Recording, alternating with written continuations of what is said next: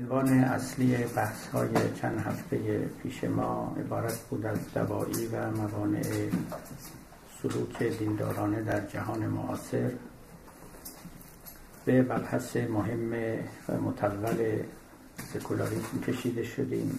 نوبت پیشین در باب سکولاریزم اخلاقی توضیحاتی دادم و باز نمودم که سکولاریزم اخلاقی یعنی اخلاقی که منشأ از دین نمی‌گیرد و مبنای آن فرمانهای الهی نیست و آدمیان با تکیه بر عقل جمعی خیش نیک و بد خیشتن رو تشخیص می‌دهند و به آن عمل می‌کنند. گفتم که در جهان اسلام معتزله رو می‌توان سکولاریست های اخلاقی دانست گرچه این لقب نابهنگام است. یعنی به ما قبل دوران تولد سکولاریزم برمیگردد اما اگر بخواهیم آنها رو خوب بفهمیم و بشناسیم می توانیم از این عنوان استفاده کنیم. به هر حال وقتی که پای تعقل در میان آمد و آدمیان کوشیدند به کمک تجربه یا به کمک استدلال یا به کمک درون بینی و نه لزوما به کمک پیامبران. نیکوبد اخلاقی خیشتن رو بشناسند. آغاز روند جدایی بود و چیزی که برای مدتها زیر مجموعه دین شمرده می‌شد از این مجموعه خارج شد و کوس استقلال زد و دست به زانوی خود گرفت و بر پای خود گفتم که ادیان مؤسس اخلاق نبودند ولی معید اخلاق بودند معلم اخلاق بودند و رهبران دینی الگوهای اخلاقی برای پیروانشان بودند و هستند. اینها سخنان نوبت پیشین بود. امروز وارد بحث مهم دیگری می‌شویم و اون مبحث سکولاریزاسیون علم است. در باب سکولاریزاسیون علم من در سه شاخه سخن خواهم گفت. یکی سکولاریزم فلسفی یا سکولاریزاسیون فلسفه دیگری سکولاریزاسیون علوم طبیعی و سومی سکولاریزم علوم انسانی. هر سه اینها قابل بحثند و اهمیت فراوان دارند. و خصوصا برای ما امروز ما ایرانیان که در این عصر و پس از انقلاب اسلامی زندگی می‌کنیم و نقمه ها و نواهای عجیب و مختلفی در داخل کشور میشنویم که چه هیاهو و چه قوقایی بر سر علوم انسانی برآورده اند که به گمان من یک تعبیر بیشتر ندارد و آن عبارت است از پیشگیری از سکولاریزاسیون علوم انسانی و متولد شدن علوم انسانی سکولار یک زایمان دردناکی رو همراه دارد. و ما امروز شاهدان این زایمان دردناکیم. به همین سبب می‌بینید که چه قوقاها چه حیاهوها و چه سخنان جاهلانه و تعصبالودی در این باب گفته می شود و چه کسانی از نااهلان پا به صحنه مجادله نهاده اند و چه نفی و اثبات های عوامانه و کودکانه می کنند باری بحث در سکولاریزاسیون علوم انسانی رو به عقب می اندازم به جلسه بعد به لحاظ تاریخی هم علوم انسانی متأخرتر از علوم طبیعی تجربی بودند و اتفاقاتی که برای اونها افتاد نسبتا جدیدتر است. اما علوم طبیعی تجربی مثل زمین شناسی نجوم فیزیک شیمی و امثال اونها قدیمی ترند و اکنون ثبات و استقرار بیشتری یافتند و می‌توان گفت امتحان تاریخی خود رو دادند و از نزاع با دین فارغ شده اند و سرنوشت سکولار خود رو کمابیش پیدا کرده اند و بر همان نهج سیر می‌کنند. اینها هیچ کدوم به معنای صد درصد نیست. اما در پاره از موارد این درصد خیلی بالاست و قریب به صد است و در موارد دیگری نه.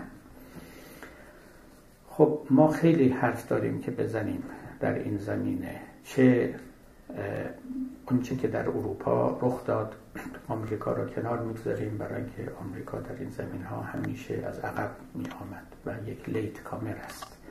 اونچه که حقیقتا رخ داد در اروپا بود و چه از حیث اتفاقاتی که در اروپا افتاد و چه از حیث اتفاقاتی که در جهان اسلام افتاد و یا سابقه ای که جهان اسلام در باب توجه به علم و علم شناسی داشته است که زمینه و ریشه و پایه شده است برای وضعیت و سرنوشت کنونی دانش در جهان اسلام و کشمکش هایی که بر سر آن می رود. ما خب در دورانی زندگی می کنیم که یک رشته از امور برای ما حالت بدیهی گرفته است و قبلا هم اشاره کرده بودم که عبور از عصری و ورود به عصر تازه‌ای همراه با چند نشانه است. یکی از آن نشانه ها این است که بدیهیات غیر بدیهی می شوند غیر بدیهی ها بدیهی می شوند استثناها قاعده می شوند قاعده ها استثناء می شوند طبیعی ها غیر طبیعی دیده می شوند و غیر طبیعی ها طبیعی دیده می شوند و بسی چیزهای از این قبیل.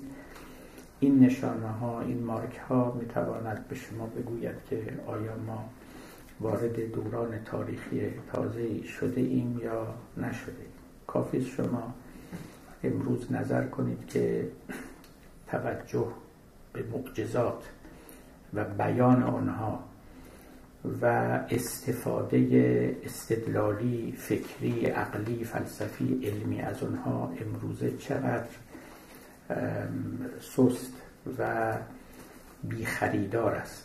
در حالی که به گذشته شما نظر کنید دیدگاه ها رو این چنین نمی بینید و معجزات امور استثنایی امور شگفتآور جایی دارند هم در ذهن فیلسوفان هم در ذهن عالمان و به منزله حوادث طبیعتند.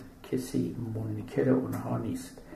در حالی که امروز ما خودمون هم بنده هم خودم اینجا وقتی برای شما سخن میگم حتی اگر به معجزات اعتقادی داشته باشم که دارم ولی سخنی رو بر آنها مبتنی نمی کنم برای اینکه می‌دانم که زایدگایست روح زمانه چنین نیست و این رو نمیپذیرد و این تقصیر کسی نیست. ما در این فضا در فضای علم سکولار بار آمده ایم و علم سکولار علمی است که معجزه رو پس می‌زند و نمی‌خواهد که برای او حسابی باز کند جایی به او بدهد و اصالتی و استواری قائل بشود.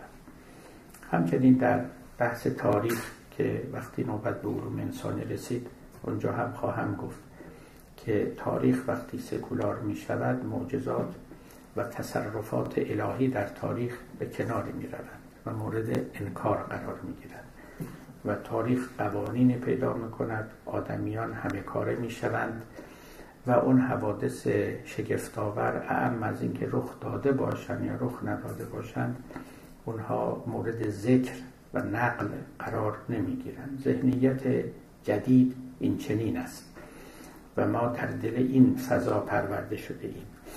و به همین سبب و با همین نشان می توانیم ببینیم که ما اقلانیت تازه پیدا کردیم و آدم تازه هستیم و دوران ما هم دوران متفاوتی است نسبت به دورانهای پیشین.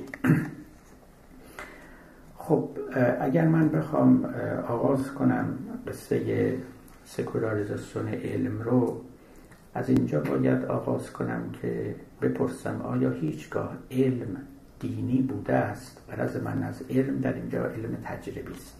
علم به معنای مطلق رو منظور ندارم. ساینس منظورم آن است. سوال این است که آیا علم هیچگاه دینی بوده است؟ که ما از سکولاریزاسیون اون سخن بگوییم یعنی از بیرون آمدنش از زیر سلطه دین و مستقل شدنش. خب به یک معنا چنین نیست. یعنی علم خصوصا وقتی که در مصر قدیم حالا از مصر بگذاریم به یونان قدیم بپردازیم. در یونان قدیم مطرح شد دینی وجود نداشت. تا سایه و سلطه آن بر سر علم یا فلسفه افتاده باشد. افلاتون فیلسوف بود. البته فیلسوف معنوی بود و به ماورای طبیعه اعتقاد داشت. اما پیرو پیامبر خاصی نبود. حالا بگذاریم از پاره از هموطنان ما که کوشیدن اثبات کنند که افلاتون یا سقرات پیغمبر بودن یک جامعه نبوتی بر تن اونها کردن ولی از اونها که بگذریم خود اون بزرگواران ظاهرا چنین ادعاهایی نداشتن و با شیوه های پیامبران هم جور در نمیاد علل خصوص که تعلیمات افلاتون درست است که نکات خیلی عالی و رفعی داره اما می‌دانید که وقتی که بحث می کند از تربیت حکمرانان و اون حکیمان حاکم که 25 سال باید اینها رو پرورد تا اینکه به حکومت برسن هم فرزانه باشن هم حاکم باشن در طول مدت 25 سال معتقد است که اینها هیچ تعلقی به هیچ چیزی نباید داشته باشند و لذا در همون دوران و برای همون افراد قائل است به اموال اشتراکی به زنان اشتراکی و امثال اینا. اینا خب با شیوه و طریقه هیچ پیامبری وفق نمی‌داده است و تا امروزه ما ندیده ایم هیچ پیغمبری چنان بگه و لذا افلاتون رو به همین یک دلیل میشه از سلسله نبوت بیرون کرد. چون لا نفرق و این احد من رسوله علا حال یا ارسطو. ارسطو یک بیولوژیست بسیار خوب بود. در پاره از نامه هایی که داروین به دوستانش نوشته مجموعه نامه های داروین در چند جلد منتشر شده اونجا می‌گوید که من در بیولوژی هر جا پام رو گذاشتم دیدم قبل از من ارسطو هم پاش اون را گذاشته است. یک مرد دانشمند بسیار دقیق و نظر و مطالعات فوق العاده دقیقی. در زمینه موجودات دریایی کرده. این بیولوژی ارسطوست خب البته فیلسوف هم بود و فیلسوف درجه اول فیلسوفی که هم شاگرد افلاتون بود و هم منتقد او و در پاره از مواضع مهم مخالف او. دانشمندان دیگری ریاضیدانانی که در یونان قدیم بودند منجمانی که بودند و دیگران طبیبانی که بودند داروشناسانی که بودند اینها هیچ کدوم علمشون دینی نبود.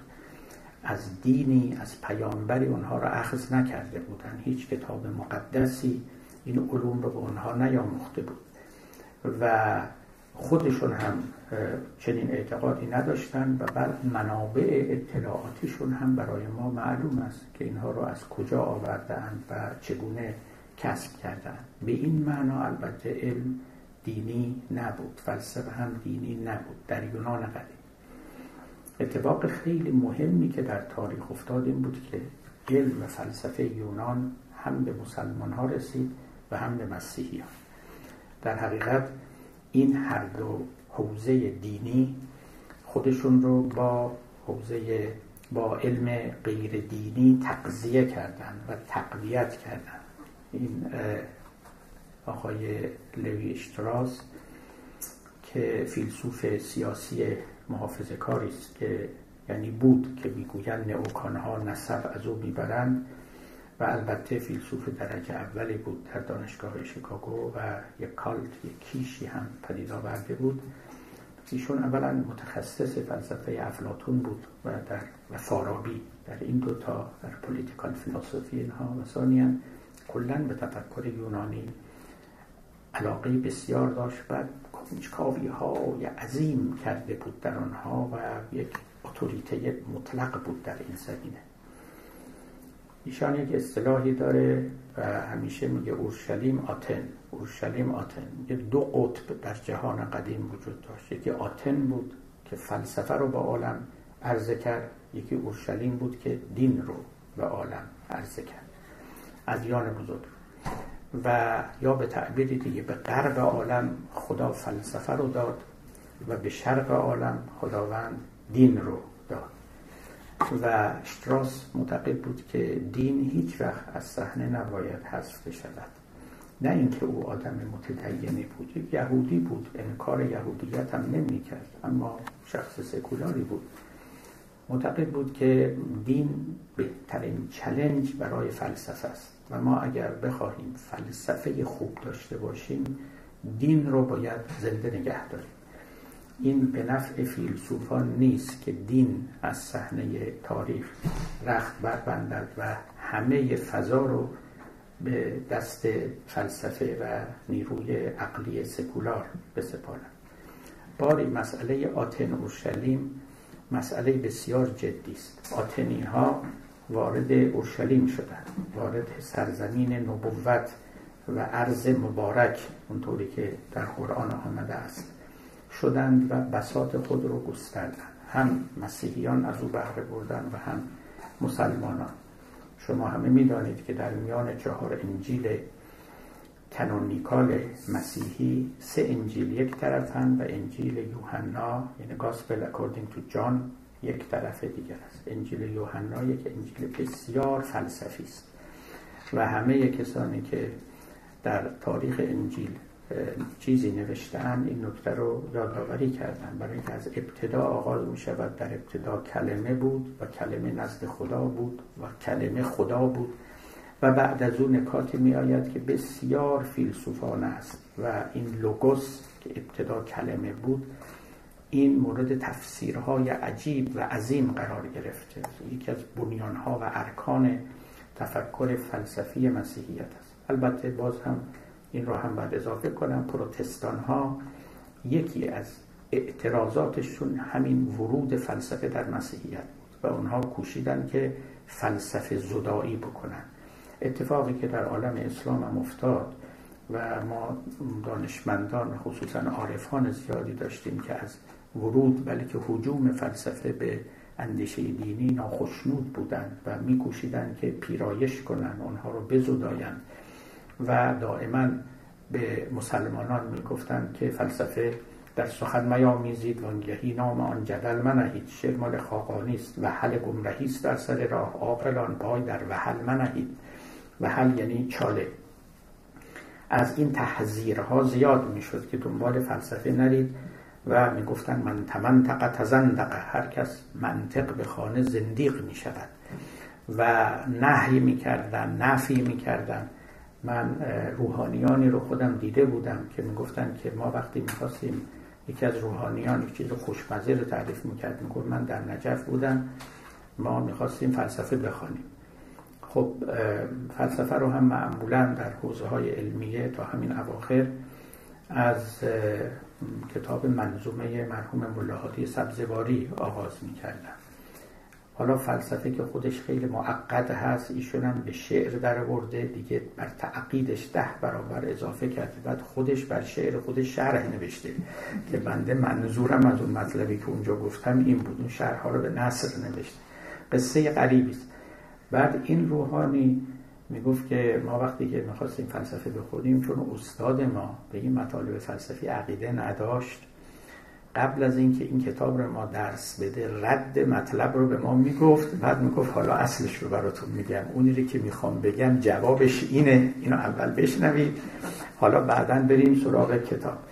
اگر هم گاهی فلسفه یاد می‌دادن اینجوری بود. در خود عالم اسلام هم خب ما این رو داشتیم دیگه. یعنی مرحوم علامه طباطبایی در قم در زمان مرحوم آیت الله بروجردی اجازه تدریس فلسفه نیافت. این نکته بود که من خودم از آیت الله منتظری شنیدم. آیت الله منتظری می‌گفت آیت الله بروجردی منو فرستاد نزد آقای تباتبایی و گفت شما باید درس فلسفتون رو تعطیل کنید در و یا بساطتون رو ببرید در یک جای دیگه در علی آباد در راه قوم اونجا تدریس کنید. یکی دومم این که به آقای منتظری گفته بود که به شاگردای ایشون شهریه هم نباید پرداخت بشه. که بعد مرحوم منتظری می‌گفت من رفتم و میان جگری کردم و به آقای تبا تبایی گفتم شما این کتاب رو درس بده اون کتاب رو درس نده. چنین چنان تا بالاخره به نحوی آشتی دادیم من بعدا به اینها برخواهم گشت. یعنی خواهم گفت که سرنوشت علم و سرنوشت فلسفه در میان مسلمانان چه بوده؟ به این پاکیزگی و تر تمیزی که ما گاهی از دور نظر می‌کنیم و می‌بینیم هیچگاه نبوده است. در مسیحیت هم نبوده در یهودیت هم نبوده. و اینها بالاخره یه چیزی در باب ذات و ماهیت اندیشه دینی به ما می‌گویند. درباره همه اینا توضیحات بیشتری خواهم داد. باری آتن وارد اورشلیم شد و علم و فلسفه یونانیان ریخت در عالم اسلام. در مسیحیت که زودتر در میان ما هم چنان که می‌دونید نهضت ترجمه در قرن دوم هجری برقرار شد خصوصا در زمان معمون که هم خلیفه بود هم عالم بود. معمون اساسا شخص عالمی بود. نه اینکه یه چیزی شنیده باشد درس خونده بود. عالم بود علاقمند بود به علم. علما رو جمع می‌کرد در محضر و در دربار خود و از اونها می‌پرسید و دوست داشت که بنشینن با هم مذاکره کنن مناظره کنن. شما شنیدید که امام رضا رو هم دعوت می‌کرد متکلمان دیگر رو دعوت می‌کرد. می‌گفت با هم بحث کنید من ببینم چی میگید و استفاده کنم. چنین شخصی بود. در زمان او یک خانه درست شد یا به اصطلاح امروزی یک انستیتوی به نام بیت الحکمه در این بیت الحکمه مترجمان گرد آمدن و کتاب های یونانی رو و رومی رو از لاتین و یونانی به عربی ترجمه می کردن. تعداد بسیار زیادی از این کتاب ها به عربی ترجمه شد. همونجا بود که سنگ بنای ترجمه فلسفه به عربی گذاشته شد. اصطلاحات تازه در زبان عربی وضع شد. خیلی از واژه که در یونانی بود اینها معادل عربی نداشت. کلماتی مثل جوهر حتی مثل وجود اینا بعدا پدید آمد. شما در ادبیات گذشته در نهج البلاغه کلمه وجود پیدا نمی‌کنید. تو قرآن کلمه وجود پیدا نمی‌کنید. اینا مفاهیم فلسفی بود که بعدا اضافه شد و فیلسوفان اینها رو وارد کردند و همان به تبعیت از یونان بود. یک ادبیات فلسفی علمی بسیار غنی در اثر این ترجمه ها پدید آمد. بسیار از این مترجمین هم مسیحیانی بودند که هم زبان یونانی می‌دونستند هم زبان عربی. نام های اینا هست. در کتاب ها مفصلا ذکر شده که چه کتابی چه جزوی رو چه کسی ترجمه کرد. نکته جالبی که اینجا در پرانتز خوب براتون ارز کنم این است که کتاب های ترجمه شد به عربی. اما سیاست عرستو ترجمه نشد. اما از اون ور کتاب های افلاتون که ترجمه شد ریپابلیکش ترجمه شد به عربی. کتاب قوانینش یا کتاب جمهورش. Res publica یعنی امر عمومی Republic. این کتاب به عربی ترجمه شد. بنابراین مسلمان ها آشنا شدن با اندیشه حاکم حکیم. همون حرفی که جناب افلاطون در کتاب زده بود که بعدها فارابی فیلسوف سیاست شناس ما آمد و همه نظریه رو گرفت و بر پیامبر تطبیق کرد یا بر امام و تئوری مدینه فاضله و امثال اینها را آورد و یک نظریه سیاسی ویژه پرداخت که دیوار به دیوار استبداد بود. همچنان که در نظریه افلاتون این چنین بود. اما ارسطو که کتاب سیاستش بعدها در عالم اسلام ترجمه شد به احتمال قوی صد سال پیش در مصر. من زودتر از او رو به یاد ندارم. و نوشته های فیلسوفان ما علمای سیاست ما هیچ نشان نمیده که با کتاب ارسطو در سیاست آشنا بودن. لذا تئوری دموکراسی ارسطویی که در کتاب سیاست او مطرحه به نظر مسلمانان نرسید با اون آشنا نشدند و نتوانستند که چنین تئوری سیاسی رو در میان خودشون بپرورانند. خب چیزهای دیگری هم بود که پاره ترجمه شد پاره نشد. تب تب جالینوسی فی المثل ترجمه شد و تقریبا تمام این دوران ما قبل مدرن عالم اسلام رو طب جالینوسی اداره می‌کرد. و کتاب قانون بو علی در طب. خب یک پارچه طب جالینوسی سن مبتنی بر تئوری های فیزیولوژیک و داروشناسی جالینوس هست. البته ابن سینا از حق نباید بگذاریم. خودش متخصص این امر بود اهل تجربه بود و یک دائرت المعارف بود و به نظر من نابغه ترین فردی بود که خداوند در عالم در تاریخ بشریت آفریده است. و تجربه های خودش رو هم در اون کتاب آورده. اما خب مبانی البته مبانی طب جالینوسی گیلنیک اینها وارد عالم اسلام شد. فلسفه هم همینطور. خب فیلسوفان بزرگ ما از کندی بگیرید و از فارابی تا بیاد پایینتر به ابن سینا برسید و بیاد پایینتر. اینا فلسفهشون گرچه فلسفه اسلامی خوانده می شود اما فلسفه یونانی است. اصلا این فلسفه اسلامی رو غربیا تو آز سینما کردن. هیچ یک از فیلسوفان ما فلسفه خودش رو فلسفه اسلامی نمی‌خواد. همچین تعبیری مطلقا در میان فلاسفه مسلمان جاری نیست.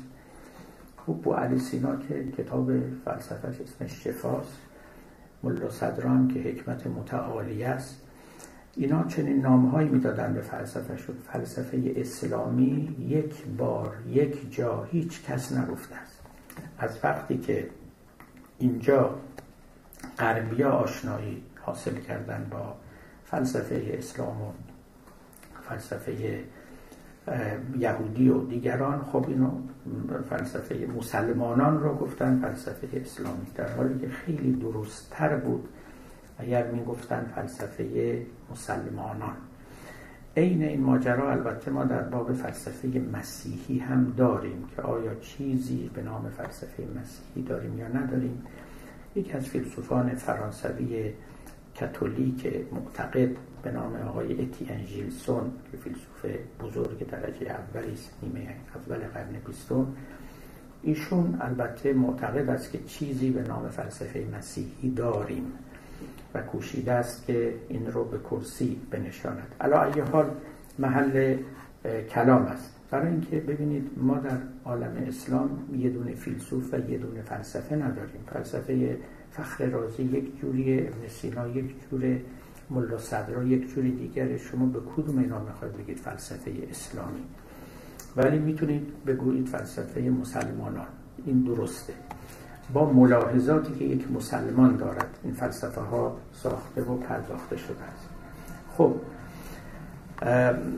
اون علم به اصطلاح سکولار یونانی یا فلسفهشون وارد جهان اسلام شد. جهان اسلام هم فیلسوف پرور بود هم فقیه پرور بود و هم عالم پرور بود. و اینها دست کم تا قرن هفتم هجری ادامه داشت. بعد از اون می‌توان گفت که ما دوران انحطاط خودمون رو به منزله یک تمدن آغاز کردیم.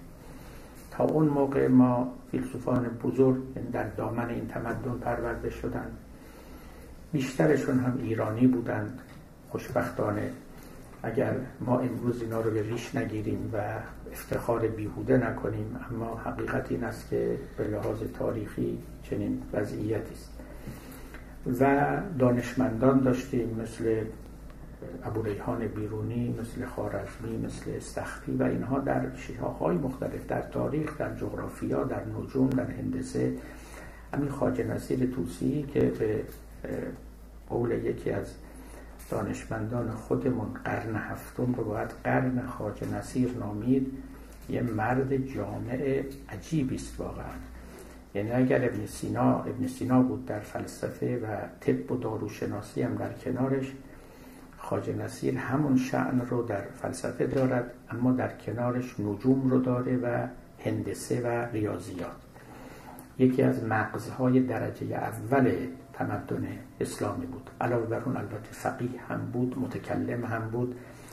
فنونی که ابن سینا دیگه در اونها گام نزده و کتابی ننوشته است. این قرن هفتم که دیگه می‌توان گفت که فواره چون بلند شود سرنگون شود واقعا این قرن هفتم تقریبا جایی است که تمدن اسلامی به اوج خودش می‌رسه. سعدی در این قرن از خواجه نصیر توسی محیدین عربی صدرالدین قونوی مولوی و خیلی از این بزرگان از قرن هفتم که میایم پایین تقریبا ما به سرازیری افتاده ایم و سراشیبی است که نهایتا هم به حبوط و به سقوط منتهی می شود تا روزگار حاضر که خودمون رو می‌دانیم. خب در عالم اسلام بر سر علم و بر سر فلسفه چه آمد؟ آیا علم دینی شد؟ آیا فلسفه دینی شد؟ یک سوال است. عین این سوال رو در اروپا هم می توانیم بپرسیم. در اروپا چگونه بود؟ در هر دو جهان که جهانهای نسبتا مشابه هم بودند و عالم اسلام تا قرن هفتم هجری می‌توان گفت پیشتر از غرب بود بعدا عقب افتاد. بله به یک معنا علم و فلسفه هر دو دینی شدند.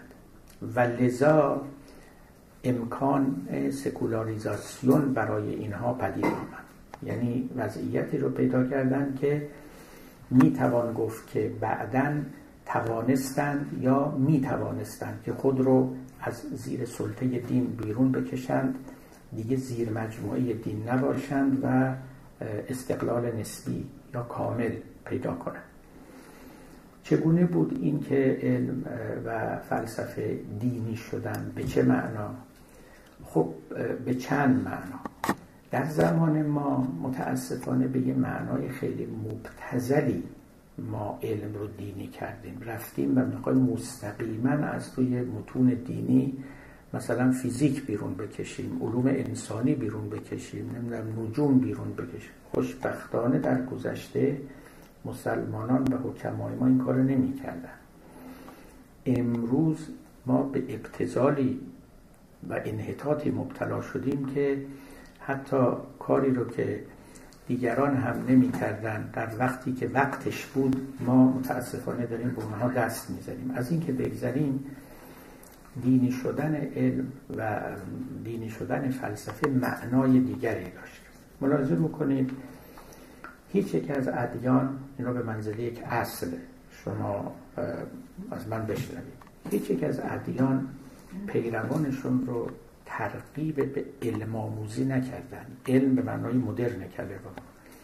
یعنی نگفتن که فیلم مثل در اسلام نگفتن که شما اگر ریاضیدان خوبی باشید مسلمان خوبی هم خواهید بود. به هیچ وجه. نه مستحب نه واجب نه شرط اسلامیت نه شرط تقواست هیچ اگر شما طبیب خوبی باشید و مسلمان خوبی هم خواهید بود. نه این را نگفتن مسلمان خوب کسی است که تقوا داشته باشه اهل تعبد باشه. فرمانهای خدا رو گوش بده اخلاقی باشه. این یک مسلمان یک مسیحی خوبم همینطور. یک یهودی خوبم همینطور. ترغیب نهی نمی کردن نمی گفتن نرین و این کارا رو نکنید. بحث من سر تشویق و ترغیبه. ترغیب نمی کردن ببینید یونان قدیم ترغیب می کرد یک شهروند خوب کسی بود که این اوصاف رو داشته باشه کما بیش. ولی یک شخص متدین خوب کسی نبود که لزوما از این علوم داشته باشه. بیشترین چیزی که از یک دیندار خواسته می‌شد تعبد بود. یعنی گوش به فرمان بودن عابد بودن حرف شنو بودن. با تقوا بودن پارسا بودن عمل اخلاقی کردن به فکر آخرت بودن و چیزهای از این قبیل. همین الان ما به خودمونم مراجعه کنیم. همین رو می‌بینیم. شما هیچ وقت دیدید کسی بر منابر مثلا بیاد و داد سخن بده که ای مردم چرا ریاضیاتتون ضعیفه؟ مثلا به ریاضی بخون خب نمیگن دیگه. نهی هم نمی کنن البته. ولی این اصلا رسالت دین نیست. انتظار ما از دین این نیست. پیامبران همین انتظار رو به وجود نیاوردن. اینا از جای دیگری آمد. ممکنه شما از من بپرسید که خب پس تعقل چی؟ در قرآن این همه گفته است که تعقل بکنید یا حتی آدم ها رو دنبال علم فرستاده. ببینید در اینجا هم ما خیلی باید هوشیار باشیم. آناکرونیزم مرتکب نشویم. یعنی یک واژه رو از بستر تاریخیش بیرون نیاوریم. و معنای امروزین رو در دل او بنشانیم علم در گذشته معنایی رو نداشت که امروز داره. همین که من کلمه علم رو ببخشید یا ساینس رو اینجا به کار می‌برم. شما به یاد علم تجربی میفتید تجربه کردن و یا کشف قوانین طبیعت. ولی اصلا مفهوم طبیعت مفهوم قوانین طبیعت. اصلا اینها قارب است. از ادبیات گذشته همه ادیان. همین آقای اشتراس که از اون نام بردن کتابی داره به نام طبیعت و تاریخ. یک کتاب کوچکی است. کتاب خیلی مهمی هم هست. به فارسی هم ترجمه شده. فکر می‌کنم. اونجا میگه که لفظ طبیعت در کتاب مقدس نیامده است. یعنی در تورات نیامده. در انجیل هم نیامده.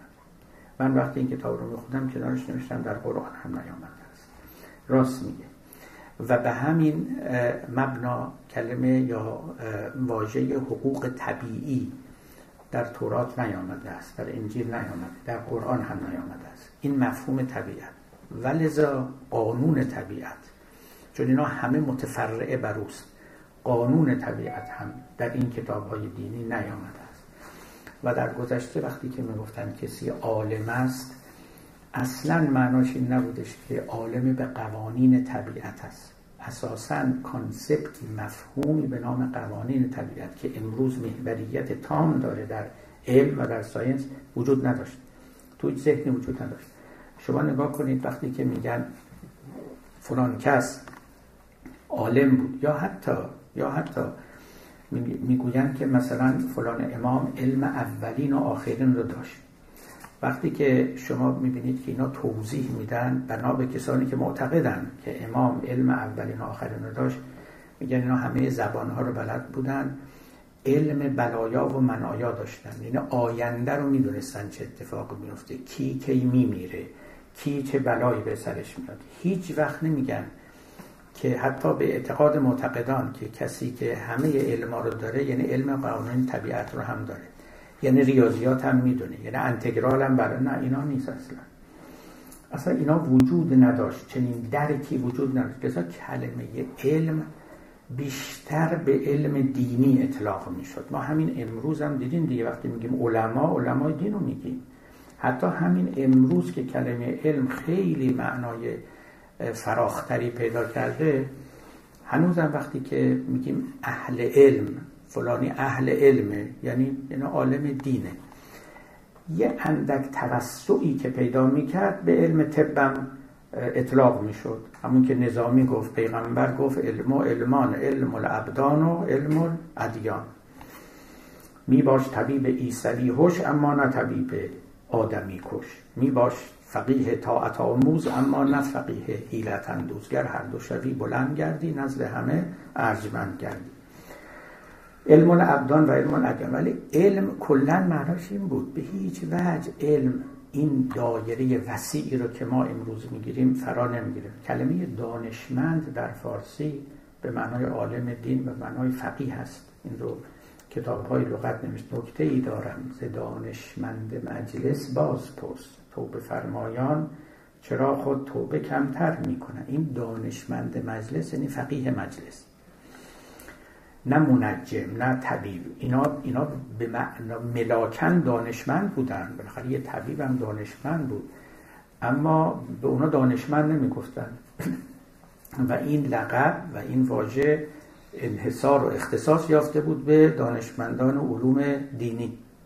توجه می‌کنید؟ عقل همینطور است. در قرآن خب ما البته واژه عقل زیاد داریم. اتفاقا بیشتر هم به صورت فعلی به کار رفته تا به صورت مصدری. در علم هم همینطور است. یعنی فعل یا عقلون و اینها به کار رفته. عاقل یا عالم خیلی کمتر به کار رفته. نه اینکه هرگز به کار. و ما یعقلها الا العالم. خب عقل یعنی چی؟ اصلا عقل در ادبیات گذشته عرب و در ادبیات گذشته اسلامی ما به معنای تعقل نقاد عقل نقاد به معنای امروزی کلمه و عقل کاشف قوانین طبیعت اصلا و ابدا به کار عقل یعنی عقل اخلاقی. یعنی عقلی که به شما نیک و بد رو می آموزد ده ها حدیث ما در این باب داریم. مفسران آیات قرآن رو که تفسیر کردن. نگاه بکنید چیزی فراتر از این نیست. اتفاقا دیدم که بعضی از لغت ها در این باب دقت های زیادی هم کرده بودن دقت های بیشتری. گفته بودن شما ببینید عموم کلماتی که در عربی معنای خرد یا عقل رو داره. یکیش خود عقل یکیش کلمه نحیه زنها نها یعنی عاقلان. یکیش کلمه هجر. اینا همه معنای عقله ولی همشون هم به معنای منعه. حکمت. همه اینا به معنای منع هم هست. یعنی عقل گفتن دیگه از اقال میاد. یعنی چیزی که به دست و پای حیوانی یا انسانی میبندن تا حرکت نکنه حرکتش رو محدود کنه. نهیه از کلمه نهی میاد. یعنی جلوگیری و باز داشتن هجر. کاملا به همین معناست یعنی دیوارچینی یعنی یه کسی رو اجازه فراتر رفتن ندادن. حکمت به معنای منع لغت حکمه به معنای لجامی است که به دهان حیوانات می‌زنن برای اینکه اونها رو مهار کنن. عقل در اصل معنای عقل کاشف نبوده است. به معنای عقل ناهی و مانع بوده است. عقلی که به شما یاد می‌دهد چگونه ترمز کنید چگونه خیشتنداری کنید و در مواردی که وسوسه می‌شوید خیشتن رو از وقوع در وسوسه نگه دارید. عقل اخلاقی توجه می‌کنید. در قرآن حکمت هم که به کار رفته درست به همین معناست. در سوره اسراء سوره بنی اسرائیل اگر بخونید در ابتدای سوره است. آیات بسیاری است که خداوند اونجا می‌گوید که ما مردم رو به چه چیزهایی توصیه کردیم. بعضی از نویسندگان هم نوشتن تقریبا مضمون ده فرمان رو داره. غیر از سبت یعنی روز شنبه رو مقدس نگه داشتن. به پدر مادرتون رسیدگی بکنید صداتون رو در مقابل بلند نکنید خدای واحد رو بپرستید و از چیزی که نمی‌دانید پیروی نکنید. ولا تقف ما لیس لک به علم ان السمع والبصر والفؤاد کل اولئک کان عنه مسئولا. همه اینها رو که میگه بعد می‌گوید که ذالک مما اوها الیک ربک من الحکمه. اینا حکمتی است که خدا به تو وحی کرده است. همش از جنس عقل عملی است. این کارو نکنید اون کارا رو بکنید این کارو نکنید اون کارو بکنید. همه از جنس حکمت عقل عمل. در سوره لقمان هم که باز بحث حکمته دقیقا همینطوره. لذا عقل همونطور که میگم دیگران و من جمله مرحوم محمد عابد جابری روشنفکر و فیلسوف مراکشی در کتاب خودش تحت عنوان بنیت العقل الاسلامی نوشته میگه عقل عربی یا عقل اسلامی اصلا عقل یونانی نیست. این عقل یونانی با مفهوم کشف قوانین طبیعت و بعدها البته بعدها در دوران روشنگری عقل نقاد اینا هیچ کدوم در اون واژه عقل مندرج نیستن و اونها رو نباید عقل و علم رو به این معنا گرفت. پس اگر به همین دلیل هم بود که مخالفان فلسفه همیشه به فیلسوفان مسلمان تعن می‌زدن. گفتن شما عقل رو دارید ترجمه نادرستی می‌کنید. چه معنا داره عقل فلسفی؟ عقلی که تو قرآن عقل فلسفی نیست. شما بی خود دارید میگید چون فیلسوفان خیلی سعی می‌کردن حکمتی که تو قرآن اومده خداوند حکیم است. عقلی که اونجا ترغیب شده. علمی می‌گفتن اینا فلسفه هم هست و فلسفه درجه بالای تعقل است. عارفان و دیگران همه تعنشون به فیلسوفان این بود. می‌گفتن شما دارید سر ما رو کلا می‌ذارید. دارید تحریف می‌کنید معنای قرآن رو. این عقل عقل فلسفی نیست. خب به همون قیاس. باید گفت این عقل تجربی هم نیست. یک عقل اخلاقی ایمانی است. مرحوم شیخ بهایی چی می‌گفت؟ می‌گفت چند چند از حکمت یونانیان حکمت ایمانیان را هم بخوان. این تفکیک و تقسیم خیلی تقسیم مهمی است یه حکمت یونانی داریم یه حکمت ایمانی. بعد یه روایتی هست که منقول است از پیامبر مثل همه اونچه که منقول است دیگه ما خودمون رو معطل می‌کنیم که صحت داره یا نه. ولی خب نقل شده که باقی مانده غذای مؤمن شفاست. سعر المؤمن شفا. ولی یه دوست خوشمزه داشتیم می‌گفت باقی مانده غذای مؤمن اگه خوب بود خودش می‌خورد. چرا؟ گذاشت دیگه بخورد بودن باقی مانده غذای مؤمن شفا. سعر المؤمن شفا. در همین ابیات شیخ بهایی تعنه می‌زنه. میگه سعر مؤمن را شفا گفته نبی. کی شفا گفت سعر رستالیس و سعر بو علی کی شفا گفته نبی معتلی. رستالیس نه ارستو میگه کی پیغمبر گفت باقی مانده غذای ارسطو شفاست باقی مانده ابن سینا شفاست. یعنی همین فلسفه که از اونا رسیده که توفاله اندیشه اونهاست به اعتقاد شیخ بهایی. پیغمبرم اگر گفت چیزی شفاست باقی مانده مؤمنن یعنی اونایی که حکمت ایمانی می‌دانند نه حکمت یونانی. و بعد بعدش هم اون ابیات خیلی زیبای عربی با دفنه دوش آن مرد عرب و چه خوش می‌گفت از روی طرب ایها القوم الذی فی المدرسه کل ما حسنتموه وسوسه فکرکم ان کان فی غیر الحبیب ما لکم فی النشأة الاخرى نصیب فاغسلوا یا قوم عن کل علم لیس ینجی فی المعاد یه دیشب اون عرب در مدرسه با طرب و شعف می‌گفت ای مدرسه نشینان ای محصلان از سینتون تمام علومی که به رستگاری شما نمی انجامد پاک کنید. به این مفهوم طبعا این خیلی غزالی وش است این سخن. علومی که به رستگاری شما نمی انجامد. پاک کنید از سنت. و در شعر فارسیش هم میگه میگه که کل من لم یعشق الوجه الحسن قرب الجل الیه و رسن یعنی اون کس را که نبود اشقیار بهر او پالان و افساری بیار. سینه خانی ز مهر گلرخان کهنه انبانی بود پر استخوان. وین علوم و این خیالات و صور فضله شیطان بود بر اون حجر. شرم بادت زان که داری ای دقل سنگ استنجای شیطان در بغل. می‌بینید با چه تخفیف و تحقیری از این علوم یاد می‌کنه؟ میگه این دل وقتی که عشق خدا در او نباشه در حکم استخوانی است و سنگی است که شیطان با او استنجا می‌کنه. کسافت خودش رو پاک می‌کنه. و این علومی که تو آموختی همون فضله شیطان بر اون حجر. و شرم بادت زان که داری ای دقل سنگ استنجای شیطان در بغل.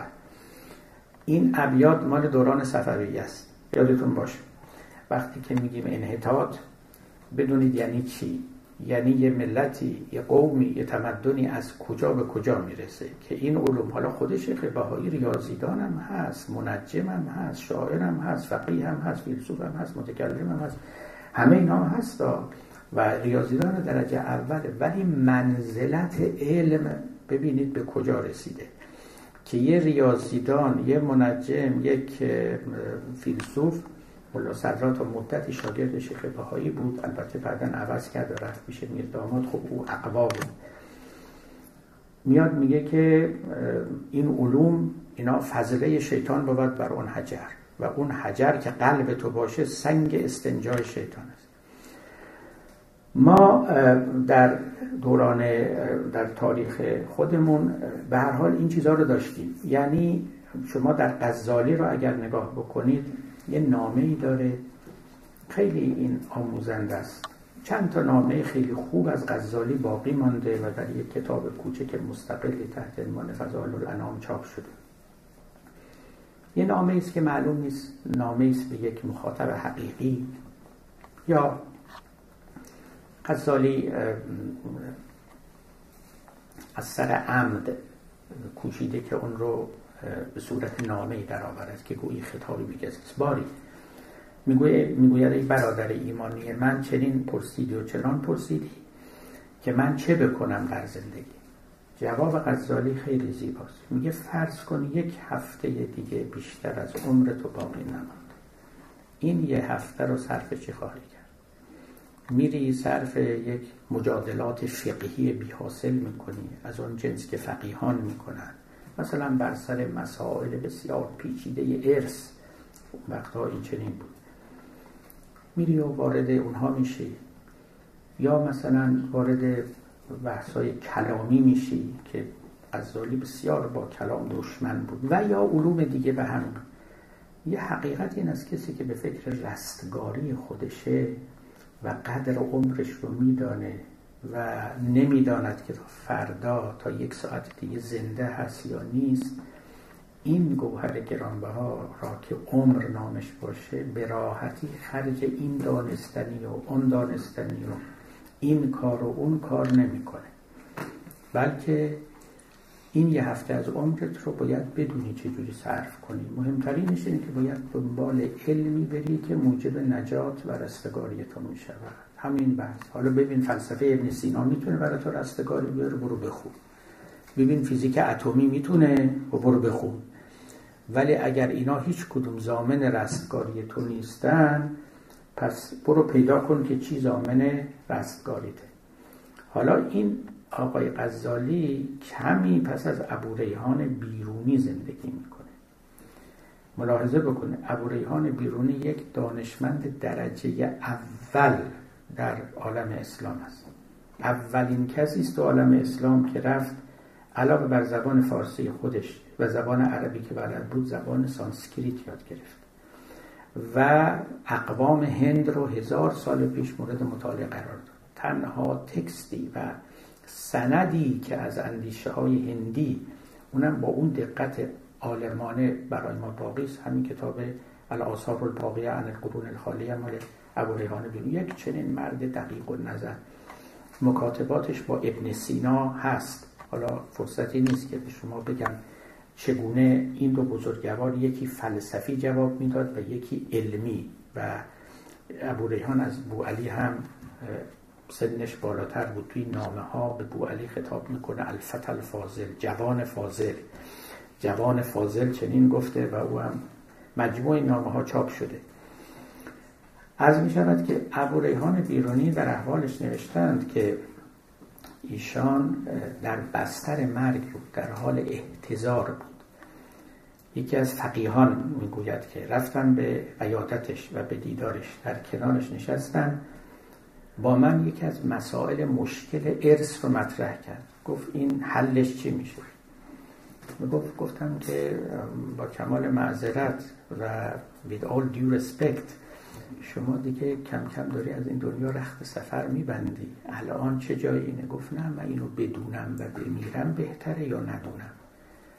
می‌گفت با هم می‌ذاره صحبت کردیم و من بلند شدم اومدم تو کوچه هنو به سر کوچه نرسیدونم دادم بانگ و شیوان از خونه برخواست که ایشون جان به جان آفرین تسلیم کرد. ببینید دیگه دو تا دو تا مشربه دو تا روحی است دو جور اراده است که پیدا می یکی ابو ریحانی است که تمام هشتاد و چند سال عمر خودش رو چنین می‌کنه بلند میشه هند میره اون زبان رو یاد می‌گیره. مطالعه در تاریخ و تمدن و فرهنگ هندیا می‌کنه با متکلمانشون با ارباب ادیان اونجا مینشینه برمیخیزه حرفاشون رو حتی یک کتاب هندی به نام پاتنجلی این رو به عربی ترجمه می‌کنه و امثال اینا. یکی دیگه جور دیگری فکر می‌کنه. اما اون چی که قلبه نهایی کرد شیوه غزالی بود. اندیشه او بود. اندیشه ای که در حقیقت رستگاری رو مقدم می داشت و قبله می کرد و پیروی از پیامبر رو. و چیزایی رو که تشویق نشده بود او هم تشویق نمی کرد نهی هم نشده بود اما ترغیب هم نشده بود. و شرط مسلمان خوب بودن نبود. این نکته اول. نکته دوم که خب علم بخشش هم دینی شد. چرا؟ چون تو کتاب مقدس هم در تورات و هم در قرآن بحث هایی هست که پهلو به پهلوی دانش های تجربی می‌زنیم مسئله خلقت زمین مسئله پدید آمدن گیاهان پدید آمدن دریاها رویدن درختان. و بحث مرگ حیات و بسیاری از این چیزها. و اینکه آغاز ورود بشر به تاریخ از حبوط آدم به زمین بوده است و امثال اینها که برای قرنها مسلمانان و مسیحیان و یهودیان اینها رو پاره پاره مسلمی از تاریخ می‌دانستند و جرأت نداشتند که طرف اونها برن. یعنی سخنی بگویند که با اونها منافات پیدا بکنند. چه در فلسفه و چه در علم. ملاحظه کنید من دیدم مثلا مرحوم آقای مرحوم آقای متحری خب با افتخار بسیار می‌گوید مرحوم طباطبایی همینطور که در نهج البلاغه اندیشه های فلسفی بلندی وجود دارد. بندم قبول دارم سخن حقی است. نهج البلاغه یه تکستی است که دو تا قطب مهم در او هست. یکی قطب اخلاقی است که کلید واژه‌ش هم تقواست. من همیشه گفتم نهج البلاغه رو میشه نامه نامید. یکی هم حکمت و فلسفه به معنای فلسفه فلسفه اسلامی که بعدها شکل گرفت. یعنی مثلا کائن لا ان عدم موجود لا ان حدث مع کل شیء لا به مقارنه و غیر کل شیء لا به مزایله فاعل لا به معنی الحرکات و این اوصافی که در باب خداوند گفته می شود حرفایی است که به قول مرحوم طباطبایی می‌گفت ما پس از این که فلسفه ملا صدرا رو خوندیم تازه معنی این کلمات رو فهمیدیم. خب من البته عین سخن ایشون رو گرفتم و گفتم که این معید تئوری قبض و بست ما هم هست. ولی حالا از این بگذاریم برای اینکه شما بالاخره فهم دین رو موزون می‌کنید با دیگر معارف و اطلاعاتتون. ایشون هم اعتراف کرده. ولی اینجا می‌خوام نکته دیگری عرض بکنم. اون نکته دیگر این است که بله این کتاب این متن آموزه های فلسفی قوی داره. ولی به یه معنا هم سقف بر فلسفه می‌زنه. دیگه هیچ فیلسوفی اسلامی جرأت نمی‌کرد برتر از امام علی بپره. می‌گفت دیگه این بالاترین سطح فلسفیدن است. من نمی‌تونم خدایی رو معرفی کنم که جور دیگری باشه یا اوصاف دیگری برای او معرفی کنم. یعنی حتی در مواردی که دین وارد علم یا وارد فلسفه می شود باید بدانیم که یک حربه است که دو تا تیغ داره. از دو سو می بره. از یک طرف به شما چیزی میده از یک طرف هم بندی و صدی در مقابل پیشروی شما می‌گذاره. من یادم مرحوم متحری همین رو می‌گفت سخنی که من هیچ وقت ازشون قبول نکردم. می‌گفت این مطالب در معارف دینی آمده است و فراتری وجود ندارد. بالاتر از اونا نمی‌تواند. خب این اولا یه ادعای بیدلیله و بعدم یه ادعای خطرناک. راه شما رو میبنده. چرا فراتری وجود نداره؟ چه کسی ادعا کرده است که امام علی برترین سخن رو در فلسفه گفته است؟ کی گفته این؟ ولی خب وقتی یک چنین concep، conception ی perception ی در میان مسلمان ها پدید بیاد الان خصوص میان فیلسوفان و متفکران معناش اینه که به خودشون اجازه نمیدن قدم فراتر از اون بگذارن. میگن دیگه ما عالی ترین حد و سقف رو در اختیار داریم. بپریم بپریم آیا به اون سقف عالی برسیم یا نرسیم؟ در مسیحیت هم همینطور بود. عینا همینطور بود.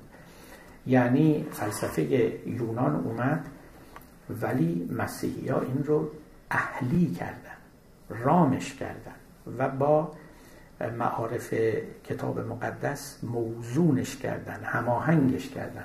همچنان که در میان ما هم اینطور بود. ببینید ملا صدرا یه جمله خیلی مهمی داره خیلی هم گویاست و بیچاره این رو مجبور هم بوده که بگه. نمیگم اعتقادش نبوده اما مجبور بوده تصریح کنه و این رو بگه چون معترضان و مخالفان و دشمنان فراوان داشت.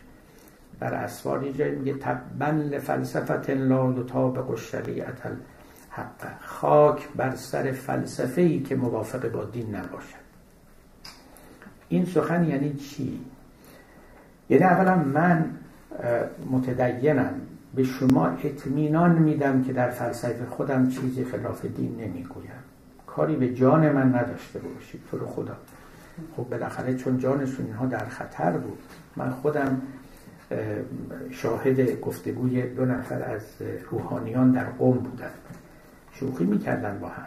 اما در دل این شوخی یک امر جدی مهم وجود داشت. یکیشون فلسفه خوانده بود یکیشون فقه خوانده. اونی که فقه خوانده بود به اون دیگری می‌گفت آقا شما برای حفظ جانتون هم شده به ما فقها احتیاج دارید. این حرف خیلی حرف مهمی است. در طول تاریخ اسلام همینطوری بوده. یعنی این فلاسفه خیلی پروای فقها داشتن. که یه وقتی پا رو دون به اونا نگذارن. برای اینکه قدرت دست اونا بود. قدرت دست اونها بود و راحت می‌تونستن اونها رو از میدان به در کنن. مگه ملا صدرا خودش ده سال تو قریه کهک نزدیک قوم نبود؟ از شیراز بلند شد اومد بیرون جانش در خطر بود. ده سال اونجا کتاب فلسفیش هم اونجا نوشت. و خیلی های دیگه اینا قاچاقی زندگی می‌کردن بیچاره ها و یه جایی هم لازم می‌شد مجیز فقها هم می‌گفتن. دل که اونها رو دلشون رو به دست بیارن نرم کنن و چون جانشون به دست اونا بود. واقعا جانشون به دست اونها بود. ملا صدرا من نمیگم خلاف عقیدش این رو میگه. می‌گوید که ولی شما هم بدانید فقیهان محترم که من معتقدم که خاک بر سر فلسفه خاک بر چشم فلسفه که مطابق شریعت حقه الهیه نباشه. یعنی ما هوای شریعت رو داریم و پامون رو کج نمی‌گذاریم و بدعت در دین نمی‌گذاریم کفر نمیگیم. ما رو مبدع نخوانید ما رو تکفیر نکنید و بگذارید زندگیمون رو بکنید آزادی هم که یه فیلسوف می‌خواست این رو هم ما در پرانتز میگم. بعد یه وقت دیگه که راجع به سکولاریسم سیاسی بحث کردیم این رو مفصلتر بگم. آزادی که فیلسوف می‌خواست در اون دوران آزادی معنای امروزش نبود. همین بود که تکفیرش نکنن. همین کافی بود. دیگه آزاد بود. احساس می‌کرد که می‌ذارن حرفاشو بزنه. تمام. اصلا آزادی به معنای امروزی کلمه آزادی های سیاسی و اینها مطرح نبود. حالا البته این جمله ملا صدرا رو اگر بخوایم امروزیش بکنیم که اعتقاد این حقیر هست بعد بگیم خاک بر سر فلسفه که مطابق علم تجربی نباشه. منتها اون موقع خوب علم تجربی هنوز این پیشرفت رو نکرده بود و این موقعیت بلند رو به دست نیاورده بود. ملاحظه کنید که فیلسوفان در فلسفه پردازیشون مواظب شریعت بودند که مبادا پاشون رو از اونجا فراتر بگذارن یا تضادی با شریعت ایجاد کنن. و یا اون سقف رو بشکنن و به خیال خودشون پرواز بلندتری صورت بدن پس به این معنا به این معنای خاص فلسفه و علم دینی شدند. یعنی چنان حرکت می کردن که با دین موزون شوند. نه اینکه از دل دین بیرون بیان. ببینید فقه یه علم دینی بود اصلا. از دل دین بیرون می آمد خود روایات گفته های پیشوایان دین یا آیات قرآن فقه رو می آموزند این صد درصد یه علم دینی است. اما فلسفه اینطور نبود. فلسفه ریشش یونانی بود همچنان که گفتن. اما وقتی که عالم وارد عالم, عالم اسلام شد و به دست فیلسوفان مسلمان افتاد خب اینا توی جغرافیایی از نظر معرفتی زندگی می‌کردن که فقط فلسفه در اون جغرافیا زندگی نمی‌کرد. دین هم به منزله یک رقیب بسیار قدرتمند در کنارش بود و اینا دائما داد و ستد می‌کردن. البته این رو هم عرض بکنم این پروای دین رو داشتن چنین نیست که همیشه به زیان فلسفه یا به زیان علم بود.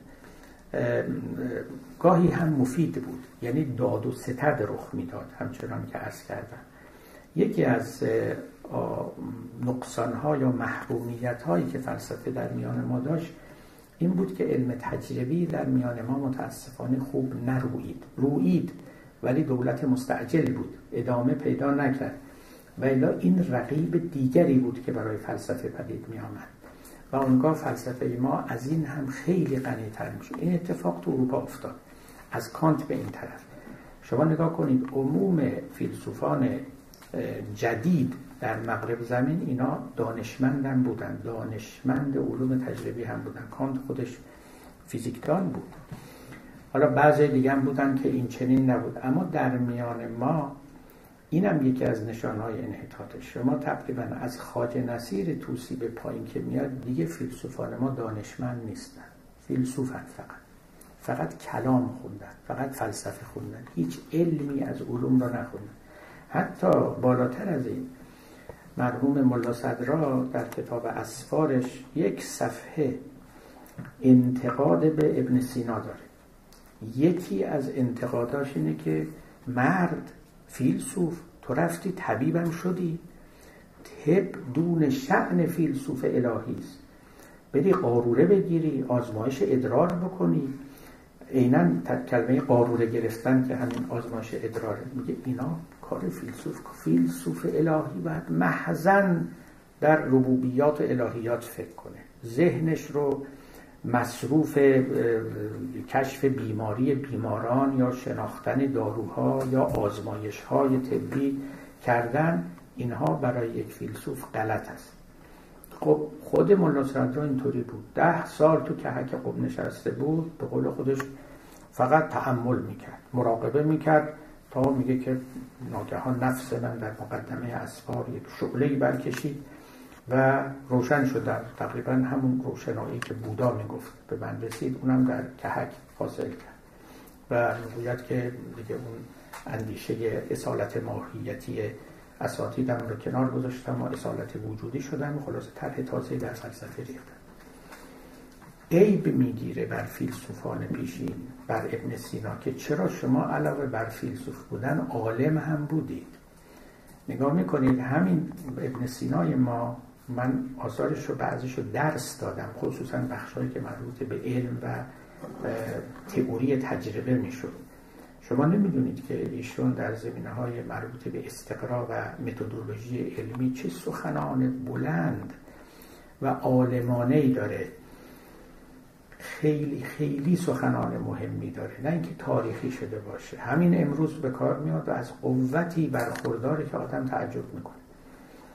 هم فیلسوف بوده هم عالم بوده و هم می‌توانسته فیلسوفانه در علم و متدولوژی علم نظر کنه و نظر بدهد.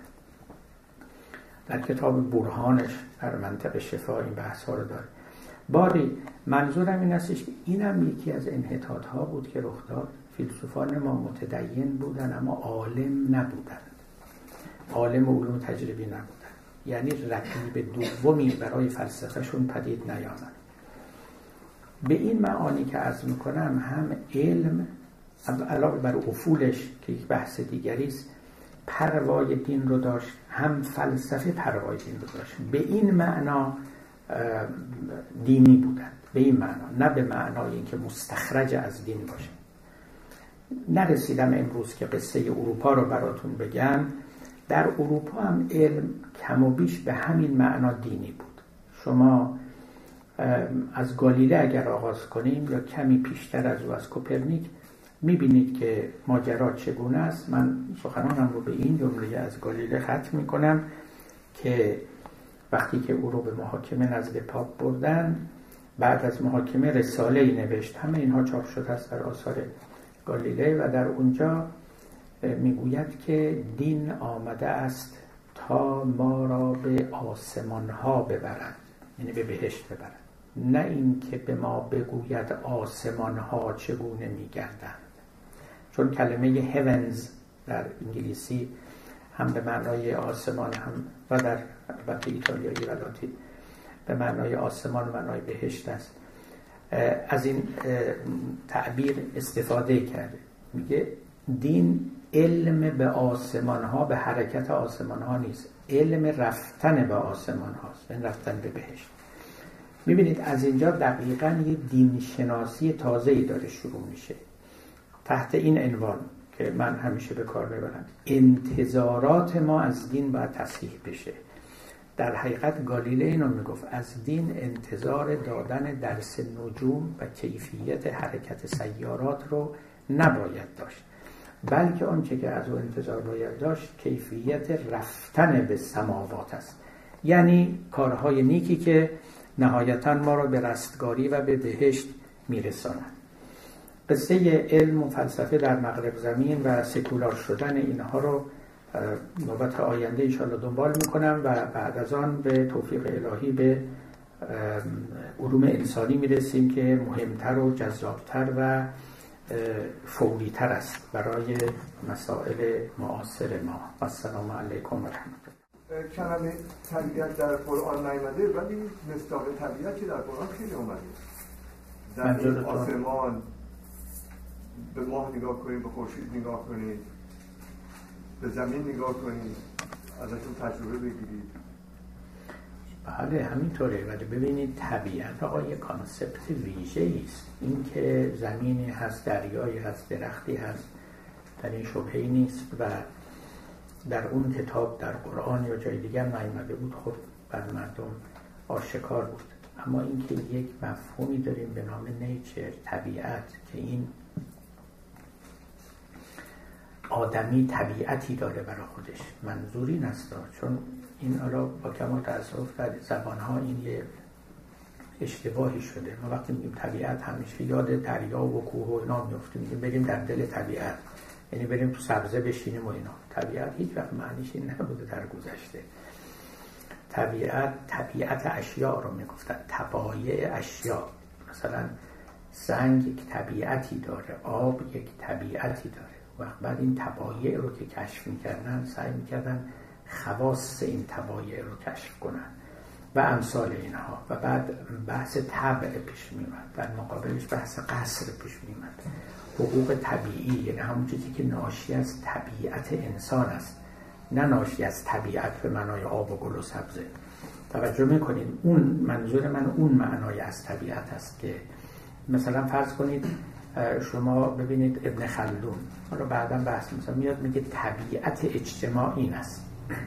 ما امروزه راجع به اجتماعی را بحث طبیعت نمی کنیم هر وقت طبیعت به همین گل و سبزه و دریا و کوه میگیم.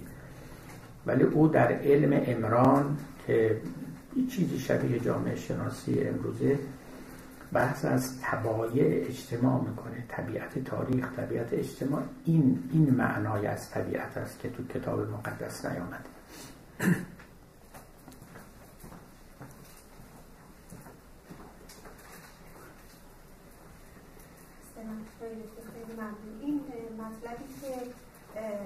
بخوایم در نظر بگیریم که علم فقط همونطور که فرمودین اگر که آقای متحری گفتن که نهایت تعقل در نهج البلاغه هست و از این فراتر نخواهد رفت این مطلب کفه تعبد رو در مقابل تعقل سنگین نمی‌کنه و نهایتا منجر به تعصب نمیشه. یعنی این بخوایم نیرو درواسی بگیم یه مقدار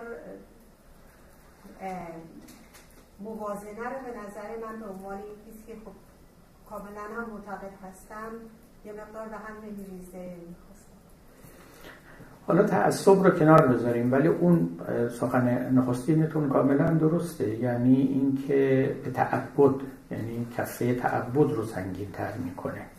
بله همینطوره. من حالا راجع به تعقل و تعبد بیشتر صحبت خواهم کرد. ولی اینکه در گفتم در حوزه دین شخص عابد و متعبد پسندیده تر است تا کسی که عقل نقادش رو به کار می‌گیره این چیزی که غیر قابل انکار است. درسته که به شما میگن که تعقل بورزید ولی میگن تعقل بورزید بورزید تا اون چی که در دین آمده بفهمید. این خیلی فرق داره با اینکه تعقل بورزید تا نقد کنید. عقلتون رو برای انتقاد به کار بگیرید. این دوتا با هم خیلی فرق داره. من یه وقتی در بحث فرق بین دانشگاه و حوزه چیزهایی نوشته بودم که خب خیلی بر من خورده گرفتن. لب سخن من همین بود. گفتم در حوزه ها عقل نقاد وجود نداره. بعد یه آقای برشتون نوشته بود که به اتفاقا حجره های طلبگی پر از انقلت و قلته بیشترین نزاها اونجاست حالا من می‌دونم چه نزاهایی اونجا هست. ولی حالا مهمترینش همینه. سر اصول سر فهم کلمات سر اینکه مثلا مرحوم فرض کنید آخوند خراسانی توی کفایه اینو گفته این منظور این بوده منظور اون بوده بعد حاشیه فلانی رو مراجعه می‌کنن بعد فلان. ایبی هم نداره. ولی اینا عقل نقاد نیست. عقل نقاد عقلی است که به ریشه ها می‌پردازه و هیچ حدی برای خودش نمی‌شناسه. نه از این سو و نه از آن سو. بیشتر به اصطلاح این رو عرض بکنم. ما در فقط در دینداران نیست همه جا اینطوری شما با متوسطان که روبرو هستید همین عقل کار بود داره. یعنی ما میگیم شما یاد بگیر. مثلا شما تو کلاس که هستید تو دانشگاه هم که هستید بالاخره دانشجو فرضش اینه که این مطالب ثابت شده. این مطالب رو دیگه دیگران پیدا کردن و دیگه همه قابل قبول. ما بکوشیم اینا رو یاد بگیریم. حتی اکثر اگرم یه اشکالی به نظرمون می‌رسه این اشکال رو بپرسیم و حل کنیم. این همون است که تامس کون بهش میگه normal science ما normal science داریم normal religion هم داریم. یعنی دورانی از science که همه معتقدن زیر بناها همه محکمه. ما باید بخونیم و یاد بگیریم اشکالات کوچکی هم داریم خب می‌پرسیم و رفع می‌شود.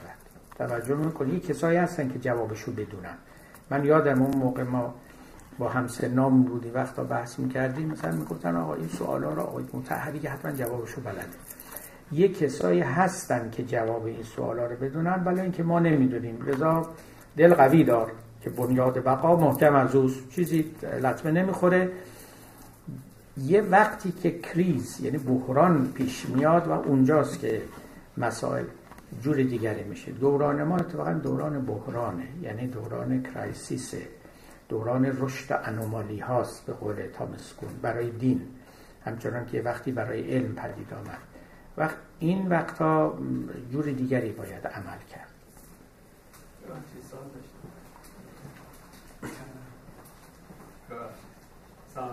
سلام. اون لحظه اینسپیریشن که مثلا برای مالا صدرا وجود اومد و فلسفه وجودیش رو پای گذاری کرد تو که هر قوم که بود. اون لحظه یه نوع وحیه از طرف خدا مثلا یه دانشمندی رو بله یه چیز وحی آسایی است. بله الهام شما بگید. وحی فرق نمی‌کنه. همین بله یکی یعنی اینا. دو جور گفته میشه. فرقی نمی‌کنه. در قرآن هست که خداوند میفرماد که ما به مادر موسی وحی کردیم. خب خیلی ترجمه می‌کنن یعنی الهام کردیم. والا چه فرق داره؟ اولا خدا بلد بود دیگه الهام کردیم بعدش همونه دیگه. وحی به زنبور میشه. به قول مولانا میگه وقتی به زنبور وحی میشه به آدم وحی نشه. اینکه کرم ناس بالا می‌رود. وحیش از زنبور که کمتر بود. همینطور او به نور وحی حق از وجل کرد. عالم را پر از شم و اصل خیلی بحث خوبی می‌کنه. میگه ببینید خداوند به زنبور وحی کرد. دنیا رو پر از اصل کرد. به یه دانشمندم وحی بکنه دنیا پر از علم می‌کنه. دیگه کمتر از او که نیست. یه سوال یه کسی دیگه سوال داره غیر از دوستان. خیلی ممنون.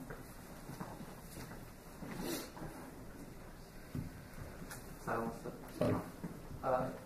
فرمودین که به نظر میاد که در گذشته اغلب دانشمندان خیلی به کشف اقلانی اخلاق قائل نبودن و حداقل تخفیف می‌دادن کشف اخلاق رو از طریق عقل آیا اصلا به کشف حتی اقلا بگیم از طریق دل یا از طرق دیگر کشف دینی اعتقاد داشتن؟ یعنی که می‌گفتن که خب دین اومده و ثابت شده و یک کشف دیگه حالا از طریق خواندن قرآن از طریق از طریق دل از هیچ جور دیگه دیگه انجام نمیشه.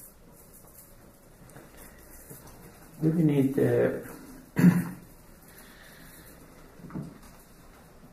بازم اینجوری وارد بحث بشیم. قاطبه مؤمنین یا بحث قاطبه مؤمنین احتیاج نداشتن به بیرون دین مراجعه کنن تا اخلاقشون رو به دست بیارن.